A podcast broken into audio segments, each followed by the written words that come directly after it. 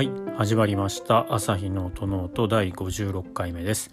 この番組は弦楽器の調整や修理に携わっている私朝日が音楽特に楽器についてあれこれ話すポッドキャストです。楽器本体のいろいろから弦などのアクセサリーそして音ノートに関して思うがままに語っていきます。番組を通して普段触れる機会のないバイオリンやビオラチェロなどに少しでも興味と親しみを持ってもらえたら嬉しいです。はい56回目始めていきたいと思います。本日は、えー、いつものようにまたたくさん仕事がありましてすごく嬉しいことですね。今日は昆虫まあとある方の楽器をもう一度全部やり直すといいますか、えー、音をもう少し好みな音にしたいというのと買ってからかなり経っているので一度なんかこうリセットというか一番いい状態まで一回楽器をしてみたいということだったのでその方の楽器を全部ちょっと調整をし直したというところです。えー、その方は昆虫を変えて駒を新しいものにしてという形ですね。他にも、えーと、横板が割れた楽器に、えー、昨日お話をしたクリーツと呼ばれる絆創膏を内側に貼って接着をしてであとはニスの修理と毛替えとといろいろこうたくさんやっておりました。で今日は何を話そうかなと思っていたんですけれどもえっ、ー、とツイッターだったな確か。ツイッター上でなんか自分で駒を立ててますみたいな、えー、そういう投稿を見かけたのと今日駒の交換をしたっていうところがあるのでその辺のについてちょっとお話をしてみようかなと思います。まずは今日私がそのやった昆虫と駒の交換についてなんですけどもえー、っと昆虫と駒あとはバスバー今回はバスバー交換はしませんでした。バスバーというのはえっ、と表板の内側っていうんですかね。中にあ貼られているうん梁建物の梁みたいな形で、えー、弦というか駒がこう立って弦の圧力を耐えるために、まあ、一つには耐えるために、えー、バスバーというものがあの表板の内側に貼られています。でバスバーっていうのは、えーと、バス要はベースですね。ですので低音ベースのバー。バーはあの棒という意味ですよね。棒というか、えー、サッカーのゴサッカーゴールのあのゴールバーとかいうのと同じああいう形だと思います。ですので低音側、えー、に貼られて裏側に貼られています。で、えーと、と駒の駒の形をちょっと想像というか思い浮かべると駒は2つ足が2つあってこう両足で立ってるような形になってるんですけどそのバスバーは低音側バイオリンでいうとゲーセン側ビオラやチェロだと正線側ですね。低音側の方にまあこう貼られています。位置関係に関してはちょっと今回はちょっとはしょってしまいますけれどもそういった形で要は低音があまり出ないな音量が出ないよっていう場合は、え、バスバーとコマの位置関係っていうのがもしかしたら適切でない可能性があります。えー、基本はコマしかあの触らないので要はバスバーを移動させたいということになると、え、箱を開けてバスバーを一回取り外して新たなバスバーをくっつけないといけなくなりますのでそういったことは結構大掛かりになってしまいますので基本的にはえー、低音があまり出ないなっていう場合はあの駒の位置とかで調整をできたりもします。もしくはまあ弦を変えるとかですね。そういった形あとはいろいろアプローチの方法はいろいろあるんですけどもまあそんな形でですので基本は私が駒の交換をする場合はバスバーがどの位置にあるかっていうのを結構重要視しています。バスバーだけ動かせないので他のコマとか昆虫に関しては昆虫はあのコンコンって叩いて動かすこともできますし、まあ、コマに関しては自分の手であっち行ったり、まあ、左右に動かしてみたり、まあ、上下というか指板側に動かしてみたり顎顎当て側に動かしてみたりとかいうことができるのでですのでコマを交換昆虫を交換するっていう場合は基本的にはその動かせないバスバーを基準にというかがどこにあるかっていうのをしっかりとあのチェックをして駒の交換をするようにしています。えーと、駒をもう動かせますということで右左前後とかって動かせますって言ったんですけどそれはあのもう何ミリ1ミリぐらいしか多分動かせないと思うので例えば2ミリぐらいゲーセン側に動かすとか、えー、コマを今度は指板側に例えば3ミリぐらい動かすとかっていうのをやってしまうとそうするとすごいバランスが崩れますので先ほどまあ左右上下上下前後左右に動かせますというふうな話はしたんですけれどもその大きく動かすという意味ではなくてもう1ミリ以内ぐらいというかそれぐらいの動きにとどめるしかないと思います。なので皆さんもあまりそうあ朝日が言ったからって言って大きく動かしたりとかですねすると駒を倒したり最悪な場合駒が折れてしまったりすることがありますのでそういうのはちゃんとお店であったり職人さんにやってもらうようにしましょう。と言ってもやってしまう方はいらっしゃると思うんですけれども、まあ、ちょっとそれは自己責任ということですみませんけれどもという形です。で駒の交換に関しては、えー、無事終わりまして、えー、バスバーそして昆虫この辺の位置関係もいいところが発見できたというか最終的に駒と昆虫を交換をして新しいものにして弦を張って一応思想をして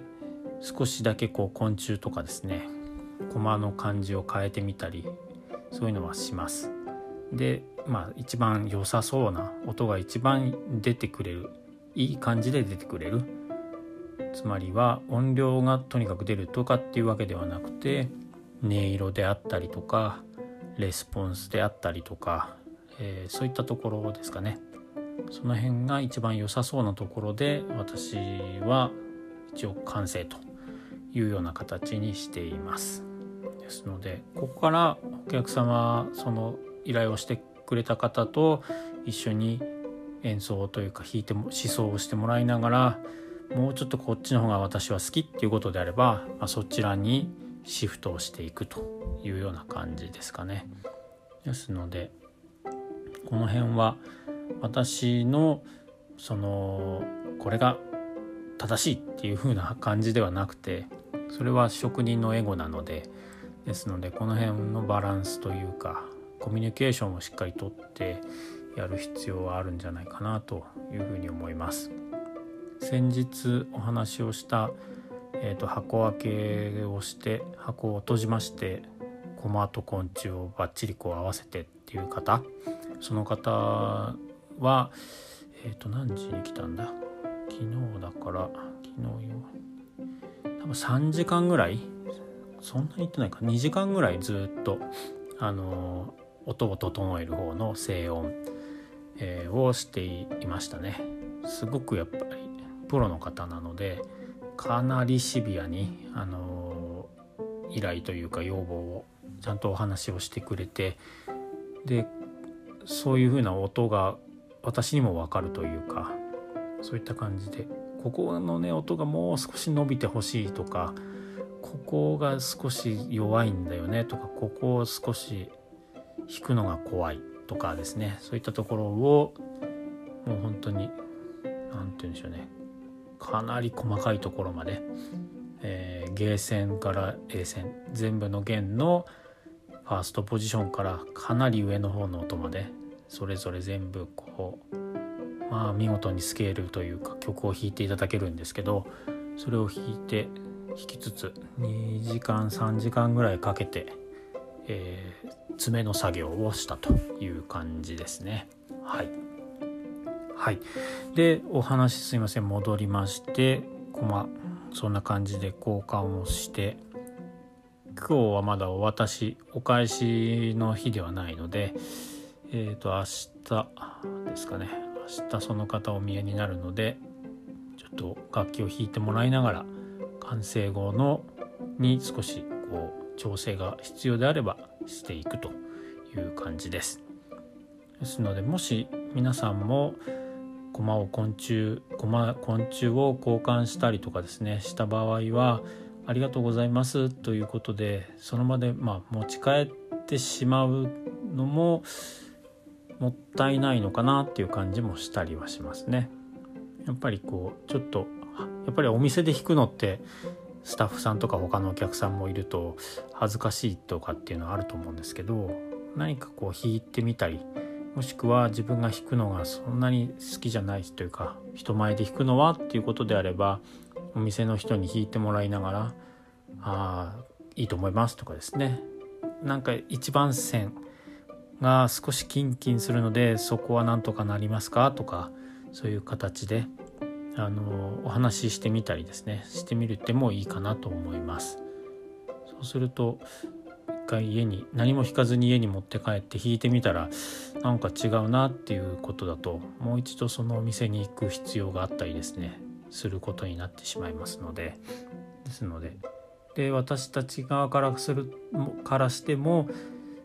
あれ大丈夫かなというかいうところを感じてしまう私は感じてしまうので。ですのでまあもし駒とか昆虫とかですねいろいろ例えば指板削ってもらいましたとか言った時でもなんかこうちょっと引いてあ大丈夫ですみたいな形でいければお互いにいいのかもしれないなと思います。はい、で最後なんですけどツイッターだったと思うんですけど自分で駒を立ててますということで駒立てるの大変ですっていうふうなことで書かれているつぶやいていらっしゃる方がいたんですけれども私は特にそれに関しては何ももう言うことはないんですがやっぱりうん、うん、プロの人というかそれ素人さんがやるっていうのは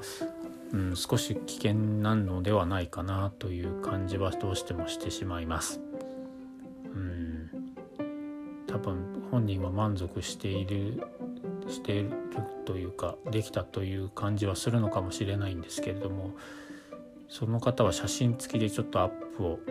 ツイートを上げられていたんですけど見ても全然というかこれ大丈夫かなっていう感じのあの駒の写真だったので楽器がちょっとかわいそうだなという感じはしてしまったんですけれども、うん、の辺はなかなか難しいところですかね。はい、でも何て言うんでしょううん独学でやるっていうのはいい面と悪い面っていうのがあってやっぱりそれこそ演奏に関してもバイオリンとかチェロ、まあ、ビオラとかも独学でやってますっていう方とレッスンついてますっていう方とそれはそれで全然いいと思うんですけど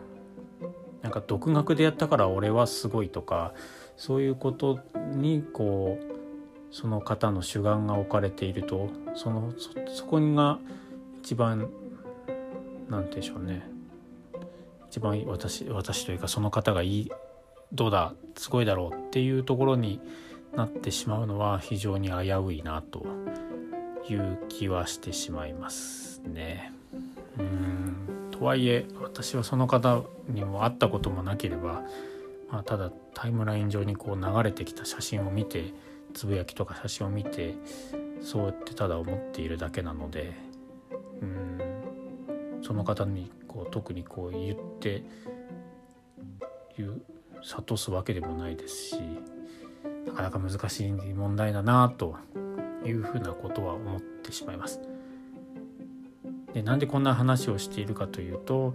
自分もやっぱりこう今回駒を今日は駒を変えたんですけどで駒を変える時私はバスバーの位置をしっかりと見てやってますということなんですけど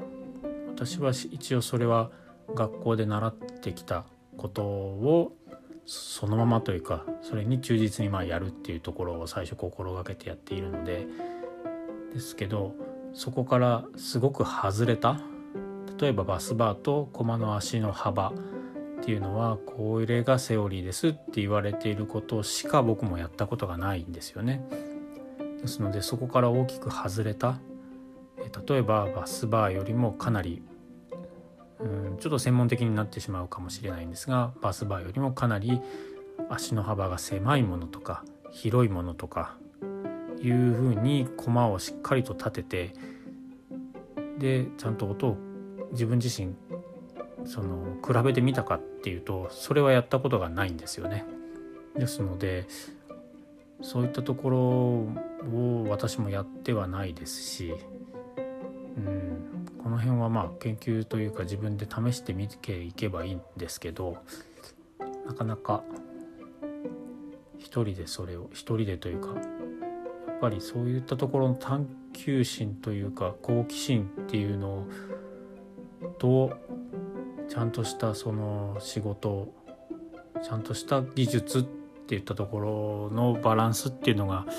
難しいのかなというようなことをその自分で駒を変えてます。っていうふうに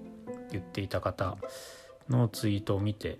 ふとこう我に返我にというか自分に当てはめてみて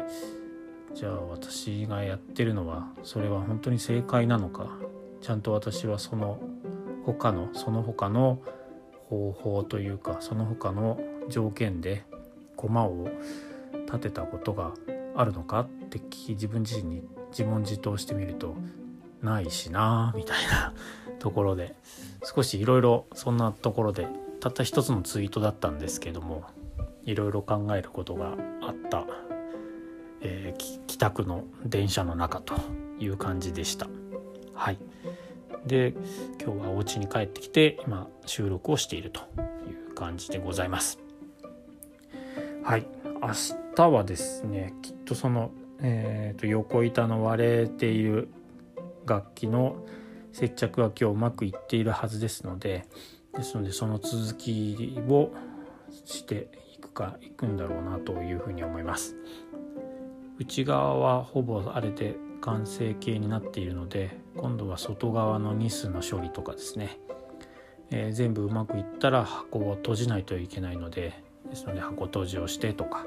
そんな感じで進んでいくと思います。無残に4つに割れてしまった表板に関しては今日は何もちょっと手をつけられなかったので明日ちょっと急い急いでというか結構進めておかないといけないっていったところがあるのでまあ今日はこんな感じでちょっと長くなってしまいましたが明日のために 今日は早く寝ようかなというふうに思います。はい。そんなわけで今日の朝日と音ノート第56回目はこの辺にしたいと思います。番組を気に入ってくれた方はサブスクライブやチャンネル登録どうぞよろしくお願いします。すずりという、えー、販売のサイトでは、えー、私の商品というかグッズをずっと作ってみましたのでそちらを販売しております、えー、この番組の概要欄にリンクを貼っておきますので興味のある方は少し覗いてみていただければと思います。あとは Twitter、Instagram もやっております。朝日の音ノートで検索すると多分出てくると思いますので、えー、フォローしていただいたりとかですね。なんか番組の感想とか質問リクエストなどとかがあったらどんどんつぶやいたりしてみてくださいご指摘とかですねそういったのでも大丈夫ですはいそんなことで、えー、それでは皆さんまた次回の配信でお会いしましょう。ありがとうございました。さようなら。